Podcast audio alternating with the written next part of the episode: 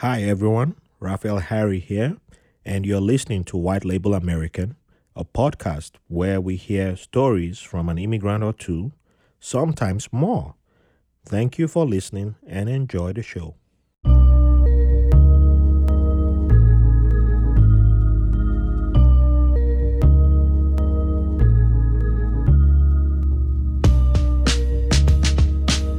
Welcome to another episode of White Label American. Thank you all for joining us today. And before we begin, I would like to give a shout out to my patrons. Thank you for your support. Can't do this without you guys. And you know, you, for everyone listening who's not yet on my Patreon, please you can join us. You know, we always need more support. We're trying to go as far as possible. And if you can't right now, we understand. You can support in so many ways. You can support by liking, sharing, subscribing, giving five stars and a positive review on iTunes, most especially, and push us up the algorithm. You can also get t-shirts at vetclothing.com, vetclothing.com, and um, yeah, just put it on your social media, share with your friends, get everybody involved. All right. So today we have a very, very special episode. We're doing something a little bit more different than what we usually do. Um, in honor of Father's Day, I have three dads join me. I'm also a dad, and we're just gonna go through our journeys. You know, we um, we all at different levels of um, fatherhood, and they will tell you who they are. One of them has been on the podcast a few times, so he he has the record of being on the podcast uh, the most. So you just overtook the person who's been on. Well, you were tied with somebody, so now you're officially in the lead. So, without much being said, let's meet our guests today. So, we'll start with you. Hi. Hello. Would you like me to say my name? Oh, And- please, please. uh, my name is Caesar Benoit, um, father of a seven-year-old, almost eight-year-old girl. Nice. Mine is almost three, but she, I think she acts like she's 13. Right? Yeah, mine too. I think she's an 18-year-old. So, uh, you live in. I live in Prospect Heights. Um been in Brooklyn for about eight years, from upstate New York. Uh, Spanish Brazilian background. We'll tolerate upstate today. What's uh, what's that? We'll tolerate upstate. Okay, today. perfect. Um, and uh, my favorite soccer team is one of Rafa's rival clubs, I don't think we but not con- Barcelona. we, we don't consider you guys rivals. That's okay. we, we, we- we'll do that for today. It's all right. well, Cesar is my good friend. We've known each other for how long now? I, I can't even tell. For a very long time. man. Very long time. Too long. too No. long. Way too long. Way too long. Fight. We do everything. Drink beer at the same time. So yeah, good. good. He's good people. And Mr. Rodney. Hi, yes, my name is Rodney Jehuapia, um, father of a, a one-year-old girl. Um, I've been in New York for about eight years, Park Slope about five years now. Nice. Welcome on the podcast. Thank you. And uh, what's what's your background?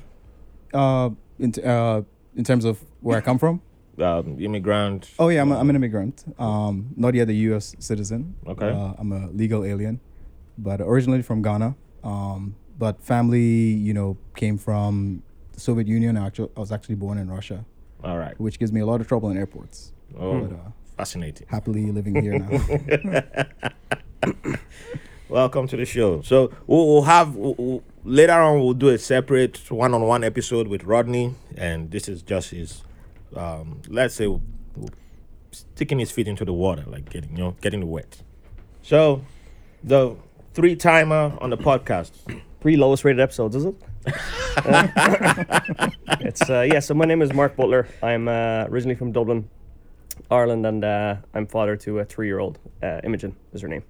Right. So yeah, I'm happy to be back here um, to help contribute, and uh, let's have a good chat about being a dad. Alrighty. So welcome everybody, and I'm also a dad. You know, my daughter will turn three in August, and you guys have heard her once or twice when she's in the studio, but that was a few months ago. And yeah, she she talks like talks a lot now. So I'm like, yeah, you can't be in the studio now. It's gonna be. We don't want to hear you giving out secrets to the treasures. All right. So let's begin. Um, with let me see. I you know I got some brand new last minute questions that just popped in, so but they're fun questions. Don't worry. It's nothing like give me this, you know, sign away the soul of your, your your child to me or something like that. I'm, I'm- one child is enough for me. It's too much work, you know. So, um, what is uh? Oh, I, I'm sorry, I read the question wrong. So, what is something that you wish that um, you had been told before becoming a father? Like, wait, let me rephrase it. What's the biggest surprise that you've had since you've uh, became a, a dad? You know, something you didn't expect at all. Um, for me, it's it's I I've been enjoying it way more than I than I thought I would. You know, like I think it's a certain you don't have an idea what it's going to be like until you, it starts. You know, and uh, every day my daughter's getting smarter. She's getting funnier. She's uh, you know coming out with hilarious stuff every single day, and it's it's just you know she she's she's almost, almost like my little friend. You know, and it's it's great. And that's something that I, I you know you read books, you see movies and stuff, and you have a certain comprehension of it. But once I think you start uh, living in it, it's very different. So yeah, I think that that would be for me. Um, I guess I would say I was surprised at how much easier it is than I thought it would be. A lot of it is instinct. So I started reading all these books and watching all these documentaries, talking to people. And I remember one time I was at my uh, local soccer bar reading one of these books, like, you know, what to expect when you're expecting and all these kind of things.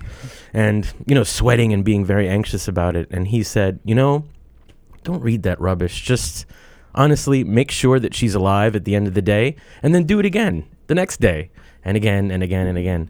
So for me, I think uh, what I found is that it's a lot easier than I thought it would be. I thought it would be crying babies all the time and, Yeah.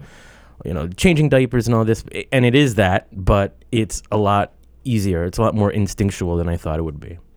Yeah. Yeah, I would echo your thoughts exactly, guys. Um, I feel like expecting parents are always told scary stories about, you know, sleepless nights and babies crying and how bad it is to change diapers.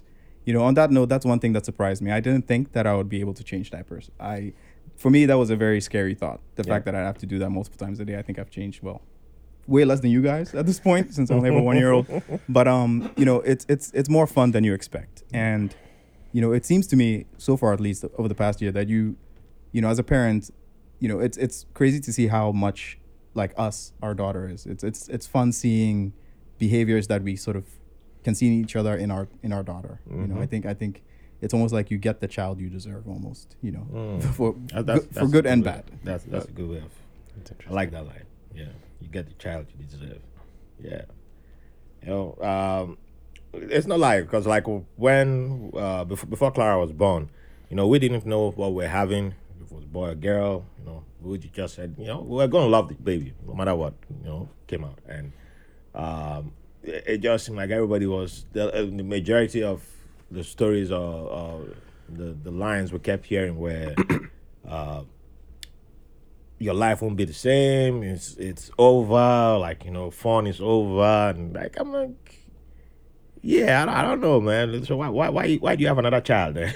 like that's like something I always ask some people. Like you know, there's people who have like three, four kids, but they just always, oh man, you now you oh welcome to the club. It's not you. I'm like, uh, okay, but you know, if you keep if you talk like this to every other person who doesn't have kids, I don't think they want to have kids because it's like you but yeah it, it, was the same for me. Um i didn't read books. I thought about doing that at first but there was an experience that um that I, Ver- Verena had an encounter that um i don't know who gave her the book and that book just seemed to be worsening her anxiety because she had high blood pressure during pregnancy. And it got to a stage it was like that book just seemed to have the worst case scenarios for everything. And i was like what, what's going on? You know I, I, don't get it. I, I thought it was when you go search on google like you're supposed to be seeing all this stuff not in a book that's supposed to be preparing you for uh, parenthood. And i asked uh, namik uh, you- knows namik's uh, who's our good friend trouble knucklehead too but um, i asked his wife. And she said, well, why, why are you torturing yourselves? Like, don't. Just take that book and throw it away. Throw it away. You you guys will be fine. You guys will be fine. Don't even don't don't don't stress yourself. Don't you you're already stressed off as it is. So why are you adding more stress? So I took the book and I told Verena like we don't we don't need this. I'm not even gonna read it. And after that I just made sure that the communication was with people that I felt comfortable with and people that I respected and people who if even if they were giving me like something that was becoming too negative, I just like, um, okay, thank you. And I just float away. But I just, you know, I, I, I kind of started shielding out myself from the negative connotations like this is going to be the end of the world, it's the apocalypse kind of thing as soon as you have a kid. And then as soon as Clara was born, it just seemed like a natural. Like Exactly. I knew what to do. It's just like it kicked in. And I think it's part of our evolution as human beings. We always had it in us. But does it mean you won't get overwhelmed? Of course, there were days that I felt overwhelmed, but that's where having a team also helps. But uh, but it was the fact that it felt a lot easier than I expected, you know, and that and that will help me when the tough times will come. And I was like, oh, okay, yeah. So I was able to get through the the, the good days. So like, yeah, when when the tougher times came, it was easier to adjust to those days. But yeah, so I I, I had um, I think that was a surprise for me too that I was able to take to it, and the people were like, oh man, you, you don't have you, like you, you- are you yeah are you able to sleep? I'm like I'm not sleeping like I used to, but I adjusted in the beginning, and then with time, you know, the sleep came. But you know, you adjust. Of course. you adjust for the good of your child. So I think And also on that, you made a point about your life is over and all that. You can incorporate your child into the fun that you have as well. Oh, yeah. For example, I like watching soccer games. Well, mm-hmm. I can incorporate her into watching that with me. We can take, we can go to a, a baseball game or a soccer game. You know, you, you can still enjoy your life and do things that you like. You just incorporate a little person into what you That- do. that- That's all. Yeah, that that's the that thing. It, it just seemed like all the stories seem to leave that part out. Right. You know. And also going to the playground and having kid activities, they can be a lot of fun. You can make them fun. You can hang out with the other parents and you can just watching the her happiness makes you happy, you know? So you know, Like to me, every every Sunday we do. Uh, I go get bagels and then we sit down and watch soccer. Every Sunday. right. And then she actually comes and asks me, "Are we going to watch football today?" That's so like great. that's that's just you know, not Yeah. conditioning her, brainwashing her, but just she wants, she enjoys it. You know, She enjoys And it. And there was one day where where we were we were always watching Premier League or watching you know Serie A, and then uh, she asked me one day, "Oh, do do girls play soccer?" And I was like, "Yeah." So like we looked up ESPN Plus, we found college soccer, and we were watching college soccer. so great. this is you know it's it's just she can do anything she wants to do. You know, Right. but like you said, using your own experiences and using your own likes. I bought a, uh, you know, the Super Nintendo little SNES. They had like classic ones that came out maybe five or six years ago. Like, and I have Super Mario and it's got Metroid and Mario Kart and stuff on it. So I haven't even opened it yet. I, I bought it purposely for her so her and I can play, you know, Okay. the games that I used to play when I was small. So, yeah, just to share our interests, you know? Yeah. Yeah. I mean, All right. So now that that brings something. Um, I think this will be the next question I, I'll go with.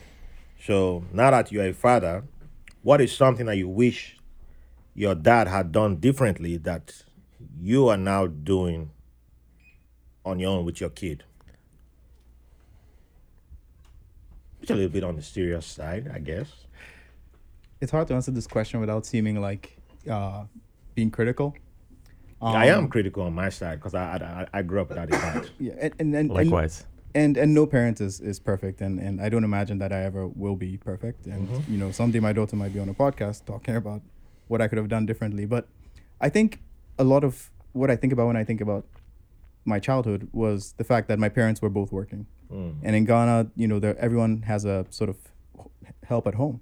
Yes. so a lot of my early years were spent, you know, interacting with house helpers, um, my grandmother, extended family who lived with us uh, from time to time, and you know, in this pandemic situation, especially, I think I've really enjoyed all the time I've had. You know, you know, working at home, you know, being with my daughter, seeing her develop, and it's been very rewarding. Um, and so I don't know that I, you know, I would not have remembered the stage when I was her age, but I, I think, I think uh, it would be a loss that my dad perhaps uh, would not be aware of, um, not having had spent as much time in the early age. Uh, for me, I, w- I was very lucky. I think my, you know, my dad had a had a good upbringing when he was, you know, uh, stability is one thing that he didn't have, and that you know he was born in Ireland. He moved to Bristol and Bath area in with his with his well my my grandparents, um, and then my granddad uh, packed Is the family Is up it Bristol, y- in, in the UK. Yeah, yeah. okay. And uh, he packed the family up in I think 1965. And was like, right, you know, they had had had a nice house. They had two cars in the driveway. You know, back in the 60s, and he packed everyone up and he's like, right, we're gonna move to America and we're gonna do work in, in America. So like, it's it's, you know, my dad had that stability in that family life, and then it was just taken away. So they moved to Burbank. They traveled across America. He says he remembers being in the Toys R Us that was in Times Square in like 1965. So that Toys R Us that was there up until recently. I think Oh, it's wow. a Old Navy now.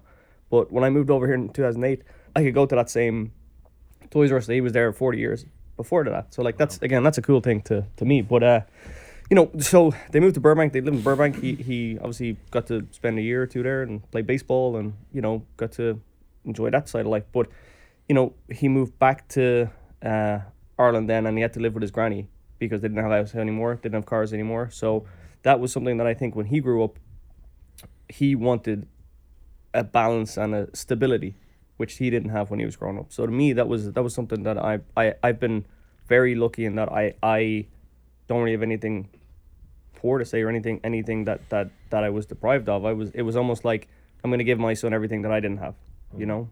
So that's I'm I'm lucky in that respect. So Okay. So there's nothing you, you you're doing different from that. no, I don't think so. Again, he's a good example. You know, uh, I think you know he he's the most chatty person in the world, but he would never think that he was. And he he's he always he always told me chatty people you know he, like he he always told me that like he's like oh you're you're so much more confident than I am. You're so much more confident than I am. And I'm I'm not. I'm just leading by the example that he always said. like he'd always talk to people in restaurants or he'd be talking to you know if you're in the doctor's office waiting he'd always be chit chatting with people. And that's what I tried to bring as well you know? I I you know we'll probably get to this later, but for now, like my philosophy is it's two things in life: is one, be kind to people, and don't take shit. Well, That's that's it's a simple way, but that's gonna I'm gonna treat, teach my daughter as well. So Mark has t- talked a lot more on, on about his dad and his uh, grandfather um, in his episode, like episode uh, which is episode fifty seven, where, where he covered a lot of that. And um, one thing I say about this question is it's not always about just the negatives, and you know it, it can be both negative and positive, but you can still be doing something different from what uh, your your father in in your father's with your relationship with your father you can do something different from that yeah, like I, I you know I think I think like my grandfather's philosophy was probably like you know listen once you get to you know you're on your own, figure it out yourself. Hmm. Whereas my dad was like he didn't have that support, so he's like I'm not gonna let my son not have that support. So again, it's probably a generation back question, but Yeah. you know okay again it's an evolution. I think we're always trying to get better. So yeah so that's another way of looking at that question too Yeah. see i'm learning too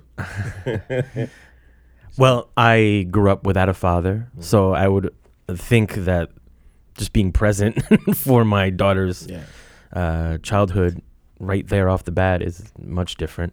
Um, I got to meet him a bit later in life, and um, he was a great guy. And I wish that he had been around much earlier. But um, you know, that's just the way the the ball bounces sometimes. And I had a, a strong uh, mother figure in my life who acted as both mother and father. Um, yeah, I mean, I, yeah, that's the only thing I can say is that I didn't really get any anything from my father because he wasn't around. yeah So that's I, I wish that I had gotten you know advice or even the example of being a father from him. But I think the greatest example is that I'm present and I'm here and I'm a father. yeah You know. so uh, there's the, some similarities between yours uh, between you and me and where it, where it differs is that I never got to meet mine. On, on, I found out like a year later, a year after his death, that he had died because someone decided to keep that away from me. So. That's tough. So yeah, but um, I I had always because for a period in time I always said I didn't want to have kids. I wasn't interested in. I was like I'm not going to repeat that cycle because I'd I don't know if it's confirmed, but I'd heard a story. There's a version that said my biological father or the person who they claim is my biological father um, he was also like my situation where he grew up without a father. He wasn't claimed by his dad. So I'd said, I if I ever had a child or children, I wouldn't put them in that situation. And then later I said, "Ah, I don't even want to have kids. It doesn't make. I'm, I'm not down with it. And then I met somebody who I felt comfortable enough to go on that path with. But the moment I decided I'm going on this path, I said, even I, I've even told Verena multiple times that if for any reason we go separate ways, which I'm not against, you go into relationship, relationships can end. My relationship with my daughter is not supposed to end. It will be there. I respect her space. She can be a solo, um, a lone ranger, like or a lone wolf. Like I, I tend to have lone wolf tendencies sometimes. So if she has that and she wants to go out and do her own thing, she's fine. But I'll always be present. I'll be a presence in her life, and that's one thing I've been able to give her, and I was happy with. Uh, uh, that's why it was a lot easier for me to be a stay-at-home dad and like pull back and say yes. Um, even though I fought against the stigma, I fought against. Uh, it, it it created a mental issue for me because you, you don't grow up with something like that. You're not used to men being a stay-at-home dad. It's something that's like, well, what's wrong with him? Why can't he? You know, you, you go you go make the money, bring money. You know that kind of thing. And um, but I've had other men who come from backgrounds similar to mine talk to me and they have great careers going on, you know, great professions, and they're like, man, I wish we could trade because I, I don't get to see my daughter I leave the house like 6 a.m. You know, I work in a big bank, I work in a big financial firm, and I don't come back until she's fast asleep. So I'm not there. I don't see my child growing up. And before I know it, my child is four years old. Before I know it, my child is six years old. And when one of them said that to me, uh, that that that was like a big moment to me because I I never looked at it that way. I never thought about it that way. So I didn't realize that just for the fact that I'm there for her, take her to the playground, even if I go to volunteer, sometimes I take her with me to go volunteer. Just little things like that was already um, doing something different from what I had because I didn't have uh, a father, so I didn't know what to you know. That was another reason why I was uh, afraid of like you know going into this um, journey, taking this journey because you know you don't have a good, you, you, technically you don't have a good, um, you you have the good example, and the uncles who were technically my the closest I had to a father, you know, in acts of desperation, like, okay, I'm gonna, this is the person I'm gonna go with. There were certain things that you overlooked. And then with the older you get, you start looking and you're like, yeah, I, I don't want to be this type of person. This is not the type of person I would like to be to my kids because I started realizing how I was treated different from their own kids. And I'm like, yeah, if tomorrow I have to have um, a child who I'm the ward of, or I, I decide to adopt a child, will I treat that child different from the way I treat Clara? No, if you're under my roof, I treat you all the same.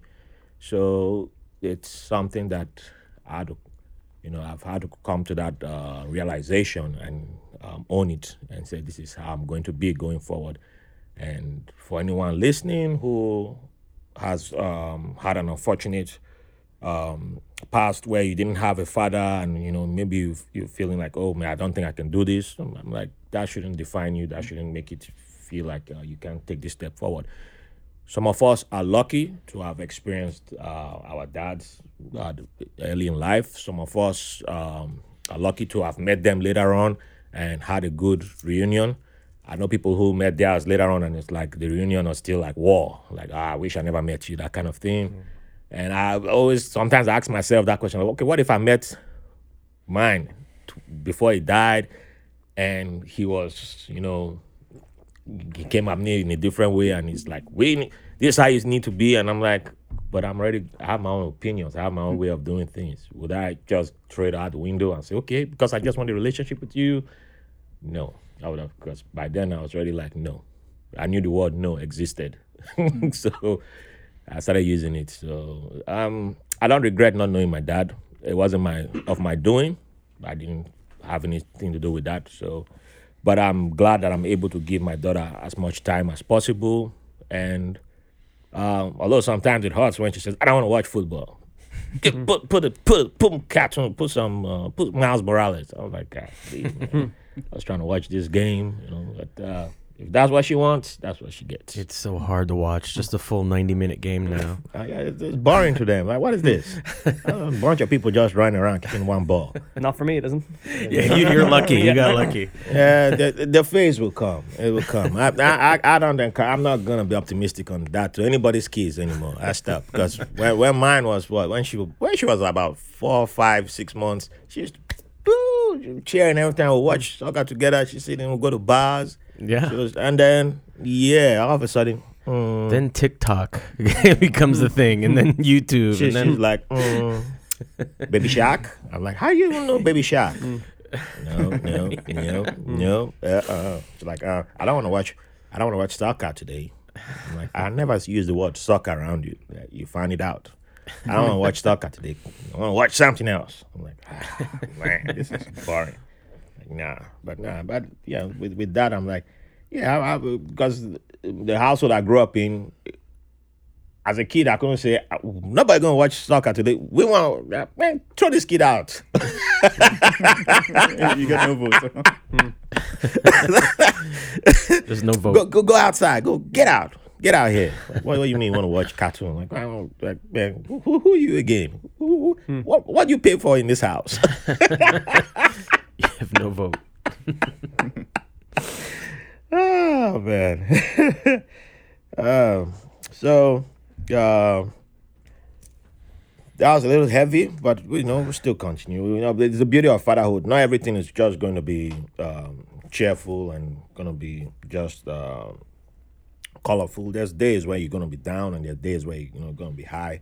And you know, it's not an easy journey. That's the point I'm trying to make.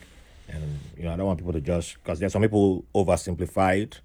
and there was a day I was talking to one of my neighbors. He's also uh, my neighbor who's, who's a dad. Um, his kid is about three, four years older than Clara, and um, he.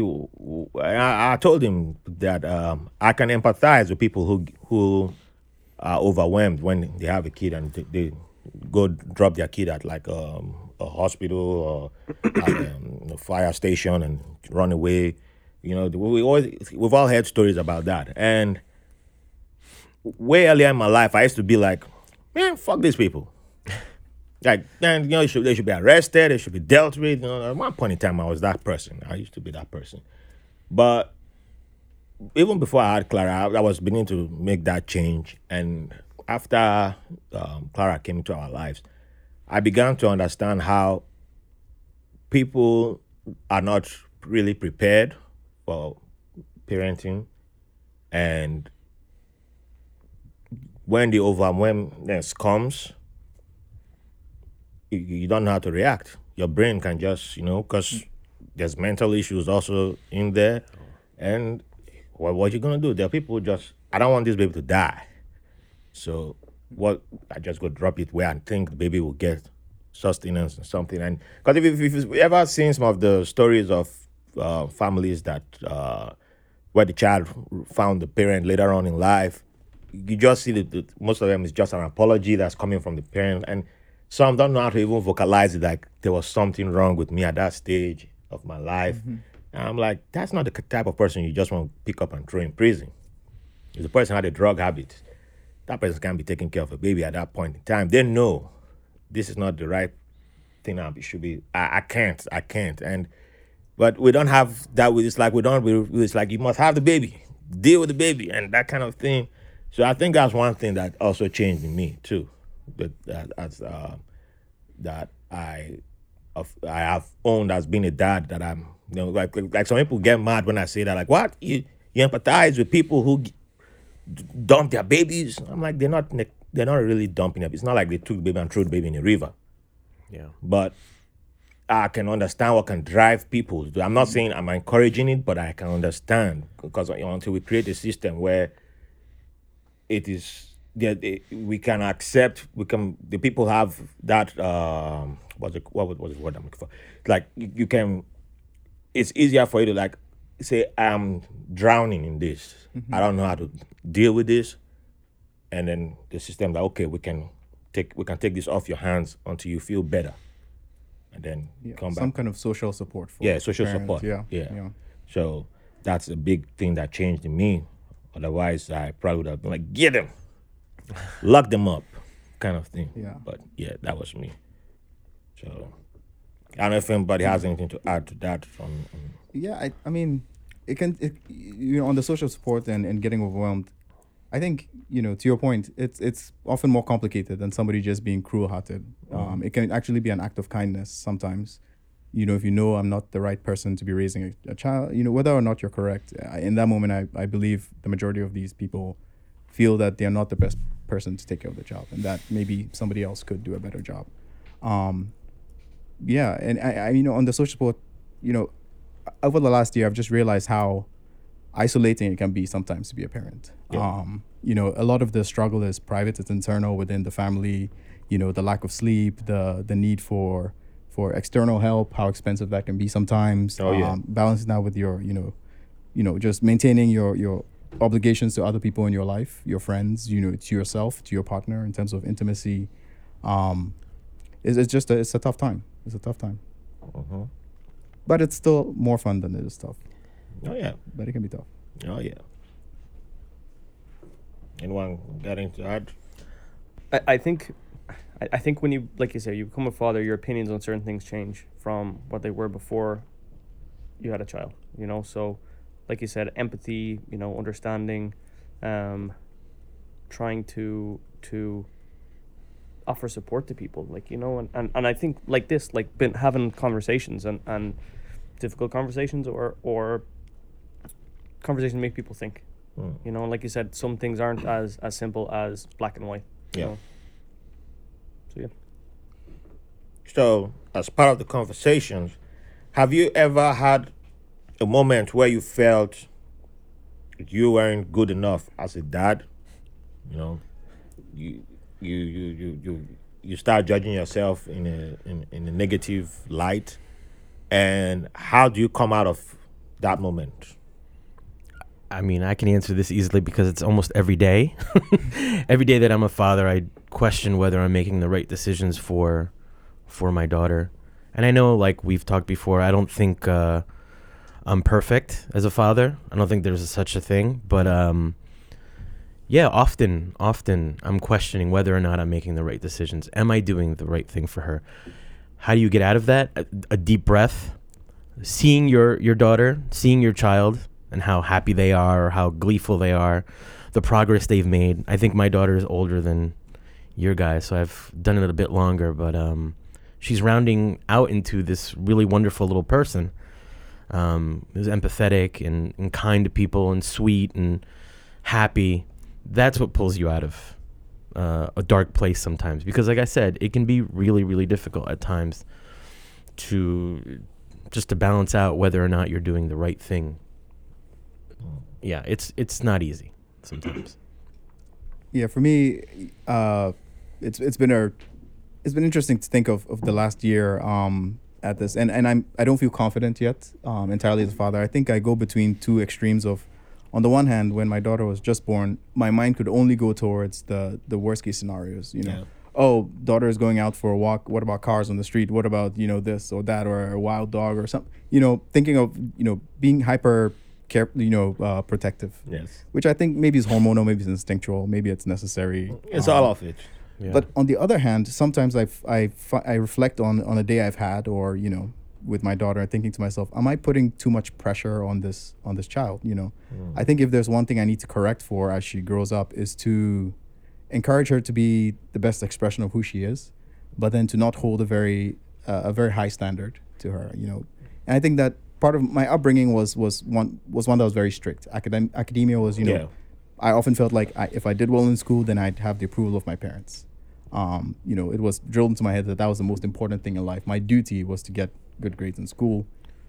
It's and I, I can see the benefits in my life and I can see the downsides from an emotional standpoint. And I think uh, I, I see those tendencies in myself. You know, already thinking my thought, thinking you know, on our way here, I asked Mark if his if when his daughter started walking, and I reflected on a few seconds later, think to myself like, why am I already having this expectation of when my daughter should start walking? You know, I should relax a bit about these things and, and realize that you know they're they're you know just uh, you know tend to the garden, let let let her grow rather than uh, you know try to force some outcomes that I think are good.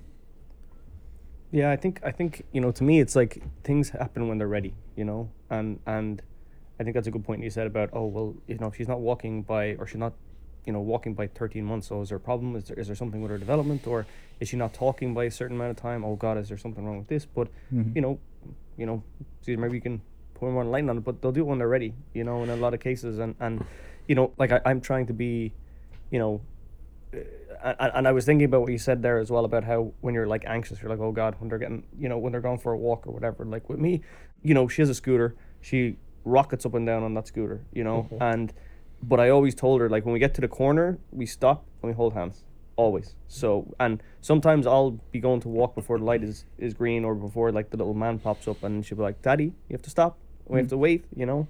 So you know, and then when she's riding her scooter, she knows to stop well before the corner, and she stops well before the corner. So I think it's just, you know, you tell them what your expectation is, and then you make sure that they they hold to that, you know. And and again, eh, like you say, it's sometimes it's not easy. I don't negotiating with a three year old, like if you can negotiate with a three year old, you can negotiate because they, they don't know, they don't understand no, or they don't understand like it's it's. I spoke to one of the guys in work, and he's like, you know.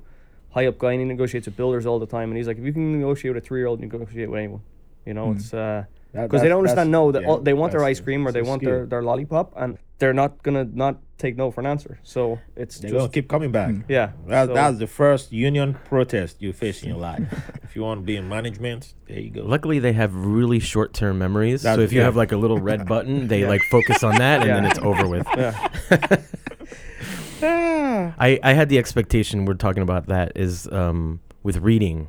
Yeah, that was I- something I was that- gonna bring that up. Yeah, that really really stressed me out for the last year or so, and her being behind in her reading and being not being able to you know pronounce just very simple words like stop and things like this, and it would make me so anxious and so nervous to see like other children in her class already reading like Harry Potter, mm-hmm. and she couldn't even read like you know Go Spot Go or whatever, you know. But luckily this year through the pandemic, her her mother has had way more time to you know pay attention to her teaching and her education and she's skyrocketed.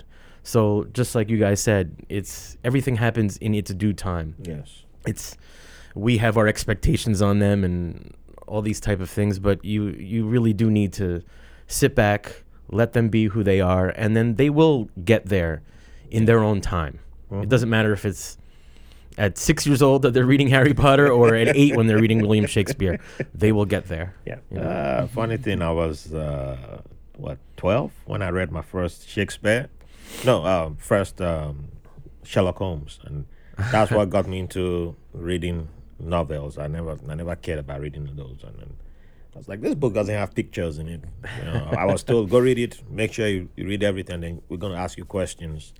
After that, and I was like, oh, I read, I read it twice. Was like, oh, this like, this is so interesting. Oh, I, thought, I thought I won't be able to read a book without pictures. And, you know, I had fun, but um, that that wasn't an example of reading at your own pace or at your own time. That's just a fun memory that came up. But um, f- for me, I, I think that's one thing that I kind of grasped early the learning uh, process. Like um, the, my daughter will figure things out on her own or at her own pace. Um, because I'd been around people who it seemed like a competition. And like oh my kid is almost two years old. And some were not saying it for the, to brag per se but you start getting that vibe in the room like this person says oh my kid is doing this already at two this one my kid is doing this at three. And it felt like and all eyes turned to me and i'm like oh um, no okay so yeah, I, I gotta find something to say too right? And like oh, well my kid knows um, She can into the spider verse right yeah exactly yeah, does your kid know that? No, she knows she can't identify all the Spider Man, so something like that. But you know, but it, it, there were times where I, I find myself like pushing her, and I ask myself, who am I doing it for? Am I doing it for myself? Am I doing it for her benefit, or am I doing it to impress others? And every time I ask that, it's kind of it's kind of one of the ways I deal with when that negative feeling comes up that I'm not doing good enough as a dad. It feels like, oh, uh, you know, this other person who's a stay-at-home dad or stay-at-home mom, they've taught their kids like four languages or uh, this and that. I'm like, fine, well, I don't know what their teaching process is, but I know that my daughter, before just around when she was two, she could sing um, Wizkid's Joro from beginning to end. I'm there, I'm like, I don't even know that song, but she would be there singing Joro, Joro, dancing and singing, and then she would sing Spice Girls if you want to be, and I'm like, okay. And then now, yesterday I played that song. She was staring, looking at me like, "What the hell is this?" Like, okay, now she's They it- forget. it's gone. Yeah, she's moved on to something else. But just from there, her vocabulary was changing, and she was picking up words. And then now she's all about into the Spider Verse. She can quote almost all the lines, and she's just like, "Hi, I'm Peter Parker." And, I'm, and she just start mm. telling you, and then, yo, here's Peter Parker, this is Miles Morales, Gwen Stacy, and I'm like, okay. But that is also learning because her vocabulary. But if all the learning is limited to only just books, you must only read through books, you must learn through books. I'm like, yeah, but there's so many ways you can teach in Finland. Way before I even thought about becoming a parent, I posted this on my Facebook long time ago, and thanks to Facebook, Facebook memories, I real I realized that um, in Finland they don't even teach kids. Um, they don't test kids. I think they, they just let them play in their kindergarten, in their preschool. I think up till the age of five, six, or seven, something like that. But it's like fun, fun, and within that, the only thing they introduce them to is music and different sounds, and then they see what instrument the kid's gonna pick up and just start having fun with. But it's not like you got to turn into a prodigy or something. But it's just like whatever you like, have fun with it, go with it, and it's part of a learning process which they've done experiments on. They've figured out um, that the, it's also the brain is wired in a certain way. Like the kids who learn a certain music instrument, are they able to pick up languages and certain skill sets? And I'm like, that's also learning. Well, I posted that article long, long time ago. I'm like, people were like, "Are you gonna have kids?" I'm like, for what? I've just posted it. I found this interesting. I shared it, but you know, so when uh, my daughter was born, and you know, the, and any, night where I woke up and I'm like, okay, let's let's leave the bedroom. I'll go to the living room and turn up music, and I'm like, okay, well, not like you know, I put on like Afro beats. I can put up uh, not what you call Afro beats today. I'm talking of the classic, the real Afro beat put on classic, whatever I felt like. I just put whatever. And with time, she started like, you know, sometimes she just, you see her head moving. And then the older she got, she was just, you know, and picking her own thing, but she's learning too. And now she has her own dance moves that she got going on, which is good because I don't want her dancing like me because they're going to be like, you're too old. You, know, you dance like an old man kind of thing. So, but yeah, all, all that helped to calm my nerves and you know calm me mentally um, every time I felt like I was that that failure, that thought of failure started creeping into me because it always it's always there. It's always there, like Cesar said. It's like a daily thing, and the I think all it needs is just for you to allow it last longer than a minute, and then it starts to spread into oh, but you didn't give her food at 12, no, 12 o'clock, exactly 12 o'clock. You waited till 12.10. That's a bad, that's bad fatherhood. I mean, you, maybe maybe you act like your dad. Maybe your dad did that, and you're like, wait, but what? What? Then you stop. Then then you start letting your mind play with you, and then before you know it, you're opening up different portals into who knows where, and then and- but you don't need to go that far. You know what you're doing. There are gonna be days where you make one mistake. Like first time I took Clara out on my own, I misjudged the weather. I didn't co- put on enough coats. Then I was when we were we were already on the train. We're going actually to Harlem, and I was like, man, this is yeah. I'm pretty sure everybody on this train is looking at me. This is a terrible father. He is terrible. Look at his child not properly wrapped. That's all. I'm like, who, who, who's, who, who, no, somebody gonna say that to me. I was just, oh man, this is bad. This is bad. But then I, let me take off my jacket and wrap her, and you know, and all that. Mm, She's she's gonna be three now. She made it. Just keep them alive every day Yeah, and then do it, it. again. you know so i was yeah so yeah, i think that negative thing is always there but you just have to remember that uh, it, you, it shouldn't own you it shouldn't determine who you are and what kind of dad you're going to be to your kid you know because you always get great memories and great experiences with your child and you know and they, they're little people they do their own thing. They're going yes, they have some of me in them, they have some of their mother in them, and they're still gonna have they have some of their grandparents and their others. But they are uh, my, my daughter does her own thing, and you know, like yesterday she tickled me on my stomach, and that, that I'm I'm very ticklish there. Then today I tried to tickle her, but she said that's not nice.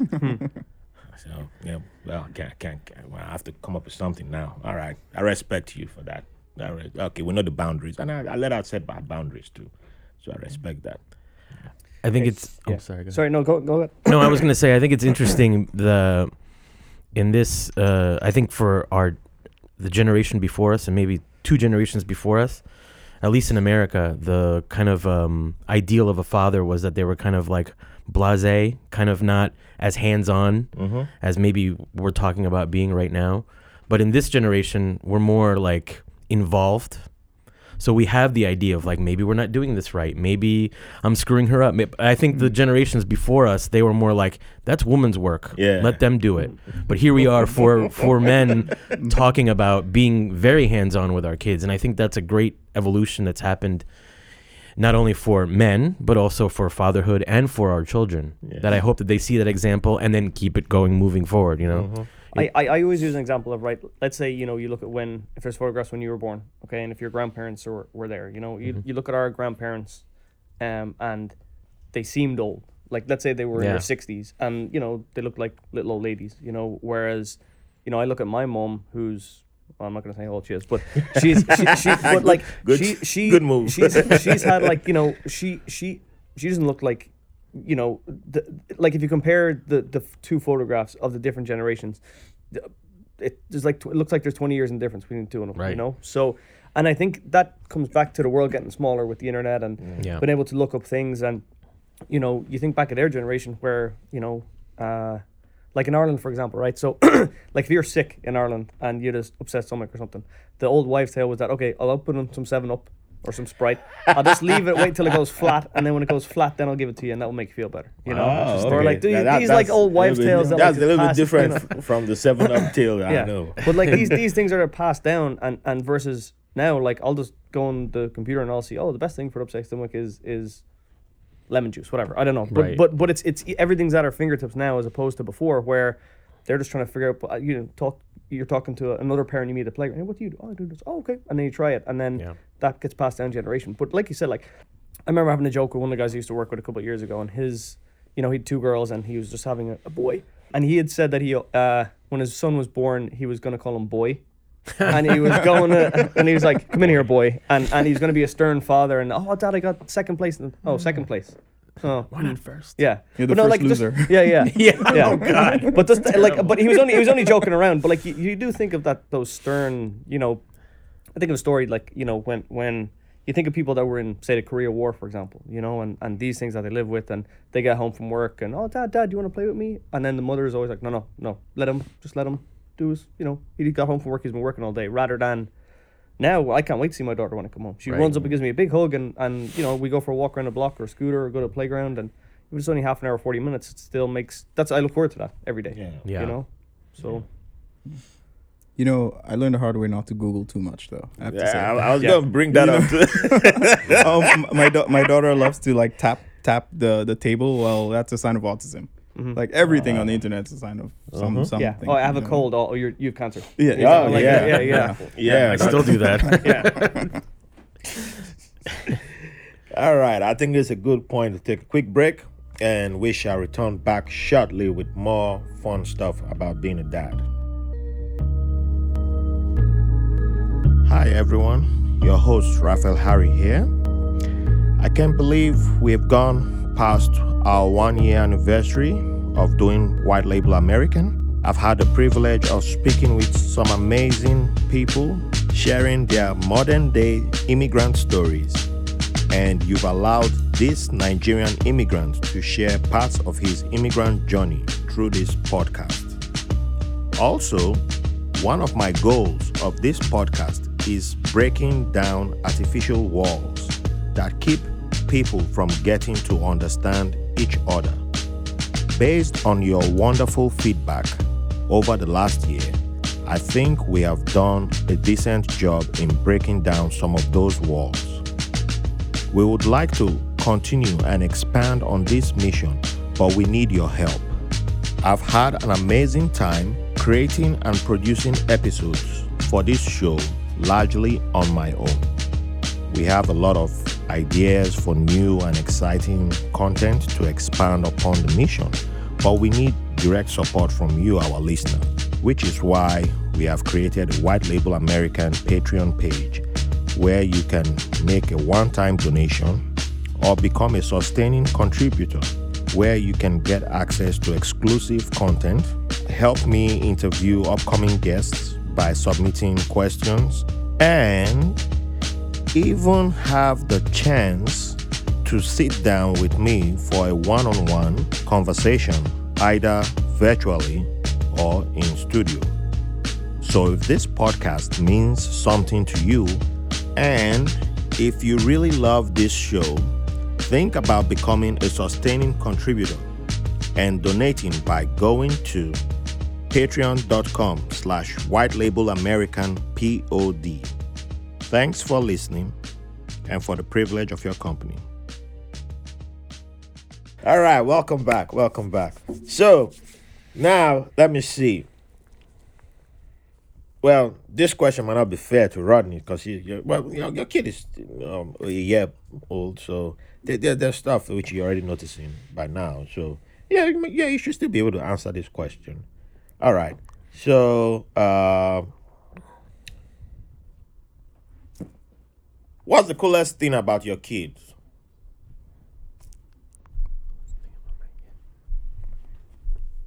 I'll, I'll go first. Yeah. Um, I think her love of music seems clear already.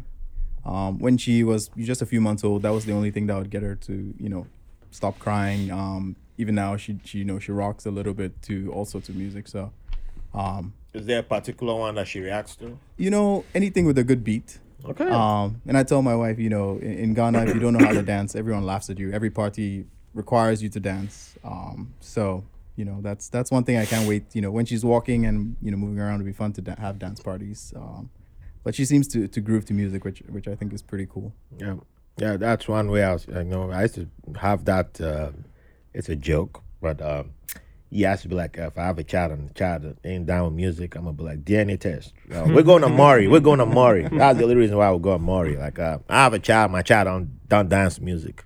That why? Yeah, yes, that's why I'm here. Maury. We're going to Maury show. like that. That's my only reason for coming here. Don't, this child, it can't be my family. Everybody like music. It's funny. oh, uh, who well, want to go next? I mean, I, I my daughter has a great sense of humor. I think she's uh, jovial is a good way to put it. She's very happy. Uh, it can be a little problematic. She likes um, playing pranks on people and playing pranks on her father. Well, I, I Um, wonder where she got it from. Yeah. I wonder. I wonder too. Has anyone met Cesar? She's just really ha- she's happy. She's just happy. Uh, y- you know, she takes things in stride. What's a good way? I'm trying to find an example. You know, I'm a big professional wrestling fan. oh yeah. So I like we be, before the pandemic we used to go to all these local shows in like little gyms here in Brooklyn.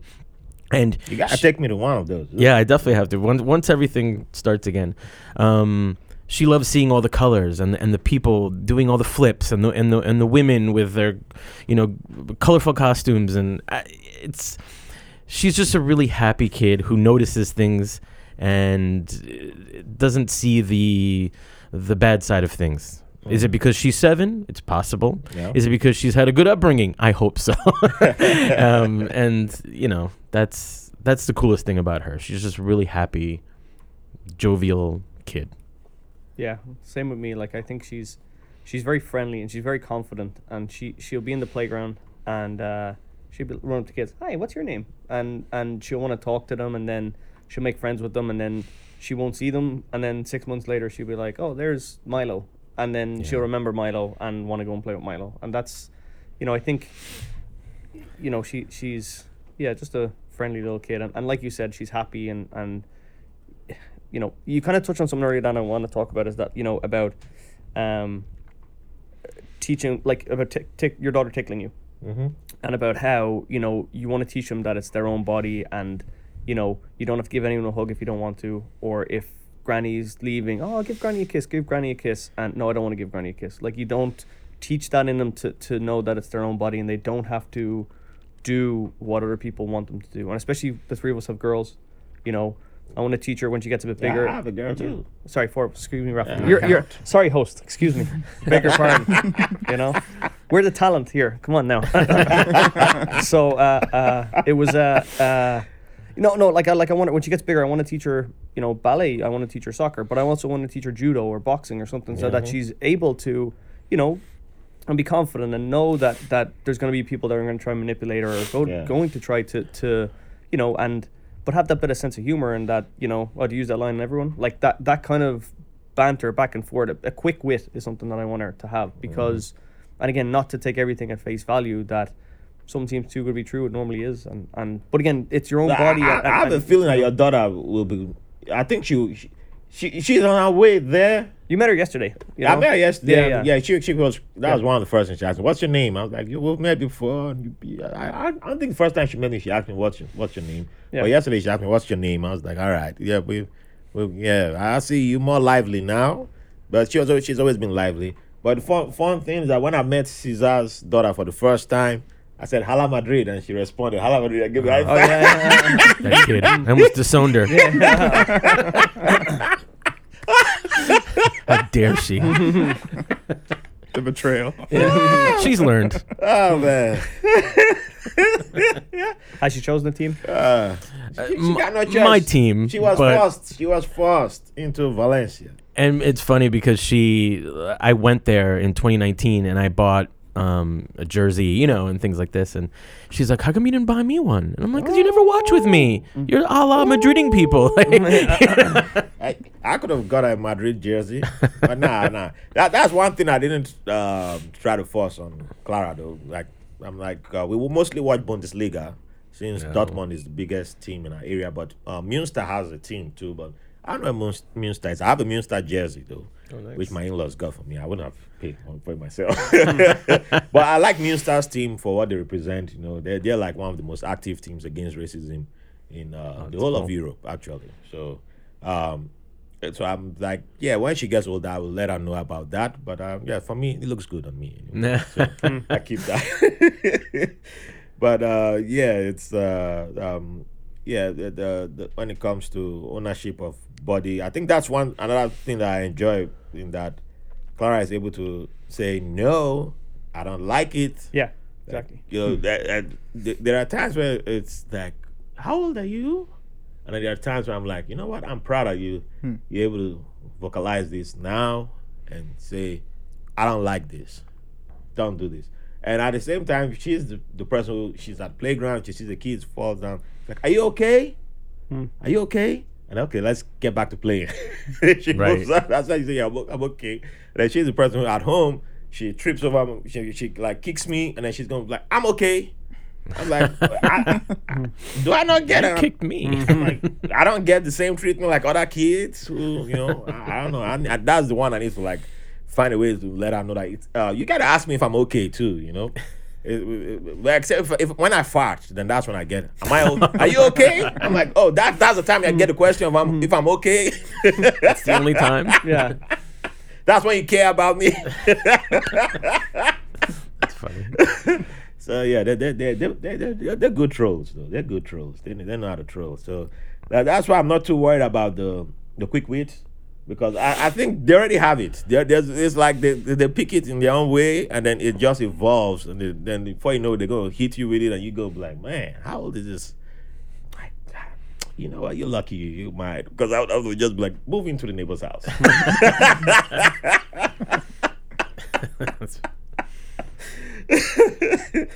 yeah, but yeah, it's one of the most beautiful things about them. So, um, when it comes to, I always ask about food, and we, you guys have, um, um, Rodney, you've mentioned music, and well, not everybody has mentioned music, but I, I know where Cesar is gonna go with music because uh, I can. Cesar is like, now, uh, I've, known Cesar for like a long time for a, for a good reason, but okay, well, let's do music first, just because since Rodney has already mentioned music, um, when it comes to music, is there a song that you sing with your with your child that you know that defines you and your child, or is there like a song that's like you two for both of you, or you know? Um, there's a there's a good few songs that she always likes to listen to. Um, Yeah, but for the, the, when it comes to the two of you together, you have a song that, like, if she's singing and she's like, "Sing with me," what's that song that you can sing with her? she likes "Light It Up" by Major Lazer. Oh man, that, So she- she- that's she- that's that's a yeah that's a she going big. yeah. going So big, uh, big that, that's you know we just we we, we just we, we sing "Light It Up" to each other. Oh, all righty. And then uh, we like do like a little dance party in the living room. I'm trying to picture Mark dancing. I Yeah, know, it's not pretty. it's- Uh, but, but, but my wife will always uh, sw- "Sweet Child of Mine," and she always sing it to her before she goes to bed.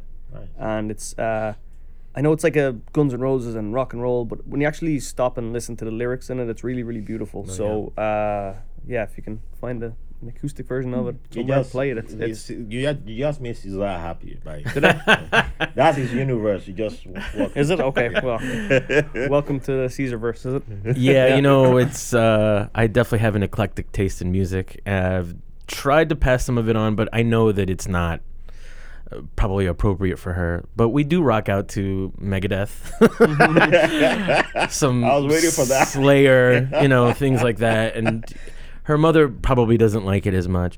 You know, my my daughter is seven now, going on eight. So they're she's now has her own taste in music, and it's not something that I have on my phone or iPad, but she watches TikTok with her friends. Some of her friends have like cell phones already, which I'm Yeah. totally against, by the way. Um, she so she she's will be somewhere and she'd be like, I heard that song on TikTok, or like I know that song, and she'll start singing it. Like she she knows more about contemporary pop music than I do They do. It, it, it- it's crazy how much she knows and how they she can she knows the words. She knows the words. She knows all these dance steps.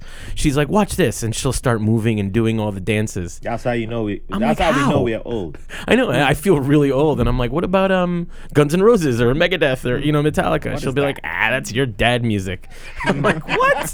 What's wrong with you child Oh, Rodney So- is coming. It- it's it's coming, inevitable. Right. Yeah.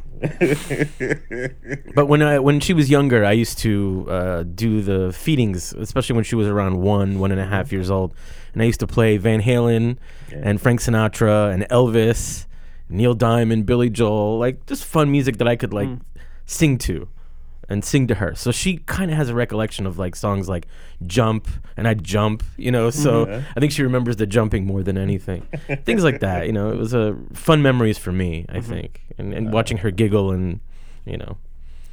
Yeah, music is a great, uh, fun thing, and um, to do with uh, Clara, and uh, it's it's amazing how much stuff comes out from just a shared moment with her, and uh, was it? Uh, I think it was a few months, about two, three months ago. I don't know what was going on. I was just like, you know what? We were able to watch Black is King together, it just seemed like she wanted to do something else when we were watching it. So it was just myself and Verena who watched it. So I was like, let me try again and see if she would like to watch. She, for some reason, she was attentive this time. She's like, what is this? What is, mm. She, as soon as she's like responding. I see her doing her. You should get. I want. I want. I want to dance. And she go. "No, You don't have to tell me you want to dance. You can go dance. and she's dancing, and then I was like, okay. So you responded to some songs. I noticed the songs that she responded to. So like, all right uh, My Power, which was interesting. Uh, that that was like the main song she responded to. So I played that song like maybe ten times that day, and she was like, "My Power." Of that song, Ugh. she's doing her dance, and she she has this dance move she does, and it's like, and she has a very serious face when she's doing it. I'm like. I, I can't. I, I've never seen Beyonce dance like that, so I can't tell if it's. Are you? Is this your official entry into the BeyHive, or I can't tell? But, uh, but she just and she, she and she just be there. And, Play the game. Oh, yes, ma'am. I play the game. Okay, boss. I played a game, and then um, one night, uh, I don't even know why I didn't, because like um, before we go to before she goes to bed, I put on a movie, you know, do family time, watch one movie, and instead of a movie, I played Queen. I was like, oh, let, let me see, check you out and see how you react to Queen. So I played Queen. And she just jumped and started dancing. That night she was dancing in her pajamas, dancing. And she was, I was like, wow, I have never pictured myself dancing to Queen. I just sing. but she was dancing and she was just, I was like, wow, this child is everywhere. She's just everywhere. And then, um, what I've forgotten what this station is called on YouTube. They have DJs. I actually got a guest through them. Um, man, I've forgotten why. I don't know. It just escaped my memory now. And one of the DJs that they had, they have DJs from around the world perform, and one of the DJs was in uh, I think Lebanon or somewhere in the Middle East, and was a the woman, the DJ was a woman performing, and she, Clara was just like ah, just like as soon as that woman comes on, and she's just all the music that she's playing, and it's mostly like Middle Eastern funk. So it's it's not like songs that you're popular that you're familiar with over here, but the, the crowd never stopped dancing. It was a small room. It's almost like this space of the studio, but yeah, it wasn't like a big, big crowd kind of thing. And I just, she would just be going with that. I'm like, I can't figure you out, man. I can't. but at the same time, I'm like, you know what? If someone goes through my music um, library, you can't figure me out either, because you'll find country in there. And yeah, so there are days I've played country for. I've played um, what was the, the, the those women who protested against George W. Oh, the uh, Dixie Chicks. Dixie Chicks. yeah. Yeah, I played their new their recent album, and she Clara responded to that too.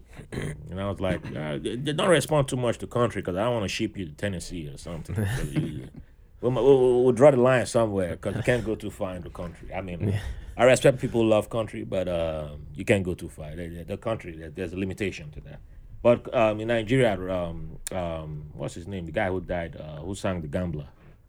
Kenny Rogers. Kenny Rogers. Kenny Rogers was huge in Nigeria. Kenny Rogers. Yeah, around Christmas time we get. I, don't- I, what was it? Did, did, was country music big in Ghana? Uh, every Sunday, for some reason, coming back from church. Ah, country yeah, music yeah. on- I on think most- it was Really? the same in, in South I, Africa. I, I could never figure it out why why country I, music I, was a I, Sunday I, I radio. can't understand. I, I can't, but that's how you get people of my generation who it's like, yeah, we just get into country and like, why are we into country? Nobody can tell us. Why are people here in the country? Just give me the bottle of uh, Jack Daniels. it's for advertisement at home. I don't drink it. so, what about food? Well, uh, you know, when my daughter was younger, um, her mother is a nutritionist, so she would eat a lot of protein. uh, now that she's getting older, she's eating more carbs. But one of the things that we share together is seafood. So she likes oysters now, oysters on the half shell. So that's one of the things that always astounded me when she was um, around six or six and a half when I first took her to an oyster bar, and she was willing to try it and really liked it. So now that's one of our things that we do together. Like on a little father daughter date, we'll go have oysters, and it's actually pretty cool. yeah.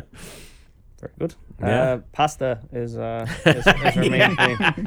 Uh, breakfast, lunch, and dinner. She can eat it for. I'd say that's. Uh, no, she's good. It's it's uh, as I said, like you have little routines, you know. So whether it's oatmeal or boiled eggs or fried eggs and pasta, pasta, pasta, pasta, and uh, I rem- I remember taking her to a playgroup when she was maybe I'd say maybe eight months old, and it was like a bunch of mums and dads at like a little. Uh, I think it was at the back of like a uh, like a kid store, and they had like you know maybe eight or ten kids there, and you just put them on the ground. There's toys, and they can play with. And uh, I was feeding her. I had salmon and I had uh, broccoli for her. So she's eight months and eating away. And all the parents were like, they're all between six and a year old, and they all stopped and they're looking at me like, "How the hell are you getting her to eat that?" And I'm like, "Well, she likes it." You know, and I, I, I remember we, we were in Galway in Ireland one time, uh, my wife and I, and this is just, she had just started eating at this time and uh, we were driving around doing things around and then she had the mother of all like flip outs like she was freaking out and we couldn't do anything to calm her down. We're trying to you know we're figuring let's let's just maybe try and find a restaurant or something and we're on the main street in galway and if anyone's been to galway it's a main street with pubs and restaurants on it and god we're going to ruin someone else's evening if, if we're bringing this screaming baby in here. So we go in and, and oh, this, oh there's a quiet room at the back. Perfect so let us in. Uh, can I get some bread or, or something just to okay give her a teeniest bit of bread give it to her and stop so she was just hangry so that's all it was we gave her a little bit of bread a little bit of pasta and she's boom, she's she's Right. perfect. So it's it's no, but eating wise, she's a really really good eater. But as I said, pasta that's all day, every day. You know, Hallie, uh, we, we started doing this trendy thing called baby led weaning, um, which is you know from the age of six months, s- where you just you don't you don't ever feed the baby because she she was, you know, eating breast milk primarily. Yeah. But the idea is to just get them to like you know learn to use their like fine motor skills, pick up like little pieces of food, blah blah blah. Okay. Um, and so right now, you know, at a year and, and a few weeks, it's impossible to actually put food in her mouth. She wants to hold it herself and eat it. You know, so I, we might have created a little monster here because now that we're weaning her of breast milk, you know, now we're thinking, okay, well, we need to get you to eat a variety of foods by yourself and encourage you to eat them. Um, but she's like her old man. Uh, she's a huge meat eater. Okay. I mean, she she eats the meat first before eating anything else. it's it's uh she's like all zones in on the protein only. Um, so it's it's it's a fun way to teach them to eat. It's it's messy, um, but you're also not doing the airplane into the mouth thing. Um, Yeah. Well, what's it called again? baby led weaning. Baby led weaning. Oh. Lead weaning. Ah, this is the first time I'm hearing of it. I've heard of it. I don't know. It was called lead weaning. Yeah. It- Ah, it- it's it's it's super trendy, and you know sometimes I wonder if we're doing it to excess. You know, Yeah. Are- you know, are we just following the bandwagon? I guess 2020. I guess it never occurred to me because I still remember uh, what gave us the idea to start trying solids with, um, as in solid food with uh, Clara, being that you know every t- morning when I had her in my arm, know, damn, she was small, so I could hold her with one arm, and I'll peel tangerine with the other arm, or I'll have a banana. And got to a stage where I was eating, and you know, you feel when someone's always staring at you, so I turn around, it's like she, she like, see her mouth moving, like, hey, hey, um, I I need, I need some too. Are you always eating this stuff? So I was like, uh, one day I was like, um, maybe I don't know, maybe I should mash the banana. And as soon as I brought it to her mouth, ow, wow, wow, just ate everything. I was like, wow, okay. Um, so I told her mom, and mom was like, yeah, we can start trying, you know, mashed bananas, and that was it. And um, she was, I, let me try and see how, how old was she when she grabbed the spoon? I can't recall. I don't think she was, she was almost a year. But it was just one of those things where you you're feeding her, and I guess you're moving too slow. and or I was having a conversation. Or yeah, I was on the phone or having a conversation, and I look before I turn my head. It's like the spoon was in her hand, and I'm seeing. Ah, ah, I'm eating food going everywhere. Cause like, man, what, what, this guy, man, you're supposed to be feeding me. I'm the, I'm the attention. Pay attention to me. Feed me. What, what the hell are you talking to? Nobody matters. Give me the food. Only me. And it was like, yeah, I was like, wow, whatever I put in front of her, you know. And um, then the first time she tried fufu, I made fufu, I made peanut uh, stew, and I was, it was for myself and Verena. That's who we were eating, and then we gave our baby food. And we both eating our food, and it's like she looked at her food, looked at her mama's plate, looked at her father's plate, like, what the hell did they take I am? Why am I eating this green stuff? And everybody has two different colors in their plates Yeah. and I don't get. Man, it looks. I start seeing the hand going like past her food. She coming like she's trying to reach my plate. Like I was like, wow. Um, I don't know. I, I didn't make it spicy, but um, I don't know. You you want, you want to try fufu? Okay. And as soon as I was putting it in my mouth, I was like, Wow. this, this child, there's no break with you. You just Yeah. you, you eat everything. And so great. since then she started, and then there are days when I was like, okay, um, I think she was past a year old, and she seemed to be eating everything I put in front of her. So I was like, okay, uh, let me try coconut rice. Make coconut rice, which is you gotta get coconuts, very labor intensive. Did all that, place in front of her. Nope. Hmm. I tell you, man, that broke my heart. Cause I was like, woo, that girl I had to go. I went to the butcher, I got goat meat, we did everything. I was like, this is it, man. I already prepared it. And first thing she looked at the plate and straight up, no. I was like, is this a joke or something? No. You should no. Oh wow. Uh, you've never said no to food before. that was the first time. It's like is it like the food don't taste good or no. It's just no. It's just no. I'm not gonna eat. I don't want to eat. That's it. And I was like, man, this is this is what real heartbreak feels like.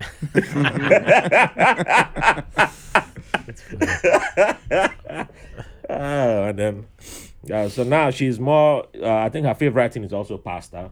Yep, and uh, But there are days where you know I'll, I'll have um, fufu or I'll make some um, Nigerian stew or whatever, and or even if jollof rice, and she just gonna be like she won't eat it that night, but the, the next day. I want your love. I want jollof. I want, and she just gonna be like holding. I want jollof, shaking you. I want your love. Like, hey, baby. So, so somebody sees me like, you don't feed this child. You don't need to call child protective services or what? Don't embarrass me in public. like, okay, I, I get you your love. I need your love. I need jollof. like you just thought about it, and you know, yeah. even even when I took her to go play soccer, you know, she, um, we've been taking her for months now, and you know, cause she kicks the ball out all, all out in the house, and we're like, okay, maybe she might have fun with other kids. She was like, no, I don't want to play. We get to the park, she's like, I don't want to play. I'm not coming out. I'm just gonna stay in my stroller. So she never played. Wow. Four weeks went by, and then the fourth week was like almost towards the end. She comes out like, okay, I kick the ball a little bit, and then she gets in front of the goal. I'm like, okay, take one last kick, score the goal. And she's about to take the kick, and she's like, it's like something sparks in her brain, and she just turns around and starts running towards the stroller. So I'm like, hey, what? Hey, wait, wait, score the goal, wait. Mm. and I get to the stroller, she's like, salami. So, I said, what? I want salami. How? Who does that? You about to score a goal and salami just popped in your head. and that was it. No more playing soccer anymore. It's like salami. That's what you want. I didn't bring salami, but no, I just I want salami. Like we're in a Prospect Park. We're not in the house. you better go- Salami. you better go get hmm. some. salami. I'm like, man, man, with food, yeah, it's yeah, it's.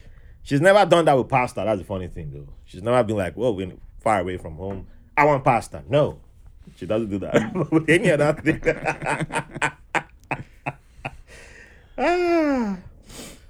So uh, let's begin to wrap up. Um, appreciate you giving me your time. Oh, there's one question I should have asked in the first part, but um, before I get to the rounding up part, you know, we all come from diversity in one way or the other, but you know, do you have any plans for dealing with diversity or, and eventually when racism pops up with your child, you know, when your child starts to ask those questions, or do you feel like it's something that you don't think about now and you say it's gonna be in a little bit? But it's more like for Cesar since he has the oldest kid. Yeah.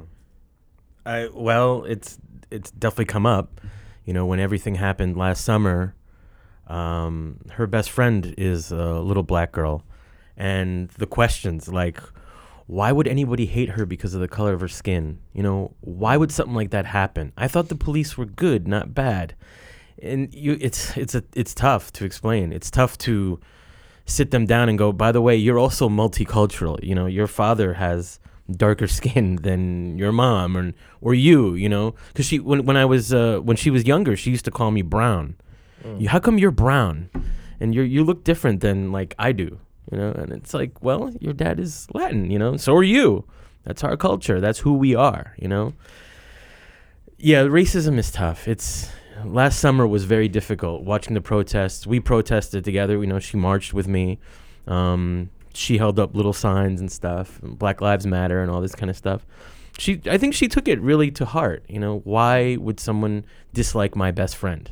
Yeah. She's such a great little girl. Why would why would somebody hate her? Why would someone dislike her? And I, I haven't I haven't come up with an easy answer to be honest. I don't. I, it's it's very difficult to answer those questions. It's very difficult to be like, so this is what happened in American history. She can't grasp it. She's too young. Mm-hmm. So it's you, you just say some people just are, you know, silly or they have really weird ideas about what humanity is and them being better. Just don't think that way. You know, for yourself. You can see that we live in a very diverse community and there's no reason for it. And, and I'll tell you right there, it shows you that racism and things like this are taught. They're not Big time. they're not biology. They're taught. Yeah. Because these kids don't see color. You your kids, I'm sure they go to the playground, they don't see color. They just see other kids to play with. I, I'll, I, I think I told a story when I was on before, but I'll, I'll tell it again. In that uh, I used to coach uh, like soccer when you know a couple years ago, and there was one, there was two Carls um, that that were playing. One was a little black kid, one was a white kid. Uh, one had red boots and one had blue boots. So we're playing and whatever, and uh, one of the little kids comes up to me, a different kid comes up, and uh, I was like, "Oh, uh, uh, Carl is uh, got hurt, and I was like, oh, wh- which Carl got hurt? And then he was like, oh, the one with the red boots got hurt. You know, it wasn't the black one, it wasn't the white one. It was it was the red boot Carl. You know, so I another s- story is that when I was you know young playing soccer, you know maybe six or seven years old, um, obviously it's more religious, but like uh, uh, Celtic and Rangers. You know, so obviously Rangers being the the you know the the Great Britain and Union and and, and uh, you know Protestant leaning versus Celtic, which is more Catholic Irish kind of team. And uh, I used to play for a team in the in, in the local team in the park was called Bushy Park Rangers. Just happened to be the name. No affinity with anything. Ranger just happened to be the, the name. And uh, again, I'm five or six years old, and that's the team I play for. And another little kid comes up to me, "Oh, who do you support, Celtic or Rangers?" And I was like, "I I've no, I'm not exposed to this. Like you say, it, it's, you know, uh, it's something that you're you're, you're, you know, you're taught. So, who do you like, Celtic Rangers? Oh, uh, well, I guess I play for Rangers, so Rangers. You know, I don't know who Celtic or Rangers are. And he punches me, and then uh, he's like, "Oh, you're a Protestant, and you you you know you're you're loyal to the Queen and all this kind of stuff." And I was like, "I have no idea what you're talking about." Because I, was never exposed. My it wasn't like my, my parents were like, you don't, you know, British people are the worst, and, you know, oh, you know, you know, IRA and all this kind of stuff. That's not something that that that was, you know, needed to be talked about. You know, but again, it was still that. Now, obviously, it was his brother or his dad or someone in his life had said, no, don't. People from Rangers or, or Protestants, you don't deal with Yeah. them. You know, you're against them, and that's a perfect example. Like you said, leaning back to it's taught. It's not. It's not. Uh, listen, I don't care what you do, so long as you're a nice person. You know, uh, and and do your thing. Doesn't matter where you're from. You know. Yeah, yeah, but is, there's a way we, we we shape kids without even realizing that we are, we are shaping um, our children, and that's why the examples that we set is very important. I, Yeah. I, I think it's cultural as well. You know, you, you think of you know Japanese culture and and and gaijin, so people who aren't, you know, you talk about wrestling and and and and knowing that like if you're not Japanese, you're not really accepted within the workplace or the culture. You know, you think of of, um, you know, uh.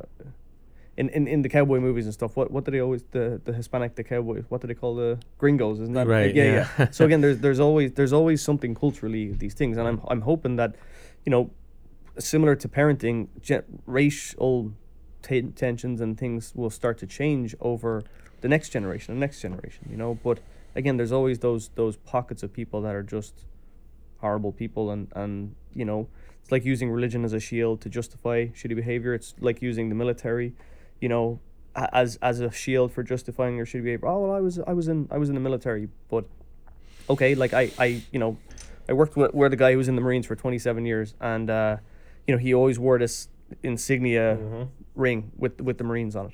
And he would we'd be you know walking through times square and there's always you know guys always a veteran and you know holding signs and stuff. So there was one guy for whatever reason he went over to him one day oh you served yeah yeah i was in was in the marine corps and da da da da he's talking to him and he's about to give him some money and he's like oh i like your ring. What what, what is that? You know? So if you're in the marines you know exactly what the Right. insignia was. So he was just some bullshitter just trying to to you know use the military when when there wasn't a, a thing to it. So again i think it's all linked together but i think it's just trying to be a nice person and and um teach that to my daughter and and you know the next generation behind us. Sorry for taking over there. No, no, no, It's a heavy topic. Um, yeah, heavy question. I, you know, my daughter was born in May of last year. Some part of me selfishly. A good month to be born, by the way. yeah, Don't- right, right before the summer. Um, a, a, a selfish part of me thought to myself, you know, I'm, I'm, I feel lucky that I don't have to have difficult conversations right now because I can only imagine. I I mean, how do you explain, you know, to to a child? And, you know, I, I think it- you have to be a, a, a developed adult to fully grasp, you know, all the nuances. Um, And it's very easy to to misunderstand when you're young, when you're, you know, um, talking about racism. You know, I, I thought, I think to myself, you know, part of my duty as a dad, you know, going back to the creating a, a protective boundary around my daughter is to sort of, you know, uh, you know, keep Santa Claus alive for as long as possible. You know, have her world be full of, you know, just positivity, at least for the early, you know, early stages, because that's something I had. Um, and I was lucky to have that growing up in a country where 99.999% of us are black. You know, it wasn't a thing that I, I had to think about or deal with. And it was a luxury Yeah. um, that not everybody gets depending on where you grow up. Um, so, you know, on, but on the one side, you don't want to raise a naive person who, you know, will be you know you, you want to prepare them for the world that they're going to meet and the people you know that are not great people out there. I'm a little less optimistic about human nature than than than you guys perhaps. I think that there's a natural tendency to like people who are like us to like people who like the same soccer team to like people who have the same skin tone to like people from the same country um, so even if it's not taught i think that that's in I, I i'm pessimistic. I think it's innate. I think the challenge is you know in spite of that natural tendency to like our own how do you override that by being a, a, a conscious human being you know and and and accept other people into your life? Um, and you know my, my daughter being you know my wife is caucasian. My daughter being mixed you know that that has a whole you know layer of complexity as well because Yeah.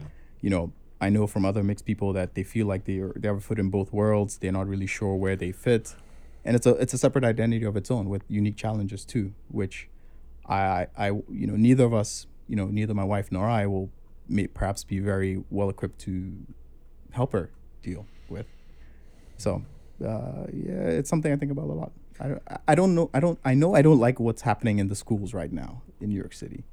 I the thing that scares me the most is my daughter being five, going to kindergarten, and the teacher saying, "You know what? This world is full of racists, and you are going to encounter racism." And, you know, I, I don't think that's the right approach. I think it's, it's it comes from a good place, but I wouldn't want a teacher.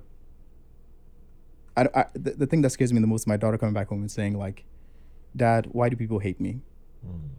Um, I don't think that that's a good thing to internalize as a young person. How, how would you like the teacher to go about it? I would say most people are good people, and you should be a good person. But there are some people out there who are just bad people, and they they might not like you because of the way you dress, or because you're a woman, or because you're black, or because you're mixed, or whatever. But um, it's hard. it's hard. I mean, I mean, I could go for an hour on this. yeah, this it's is so like hard. its own, like it's you know. Oh, you know, I I'll, ha- I'll have to do a part two with uh, parents of mixed children.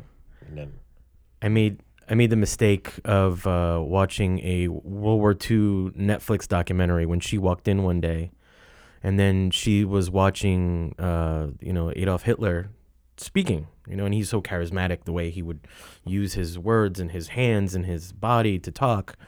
Uh, regardless of how awful he was, I'm just saying that he was a charismatic speaker oh, he was that. a great that's the- order. that's He was. That's just the truth. And she's like, "Who's that?" And I'm like, "Well, you you you will learn about him one day. You know, when you get older, and you'll you'll see he was a very influential person. But now we're at the bookstore, and she'll see like his picture, or she'll see like the entire World War II section at Barnes and Noble."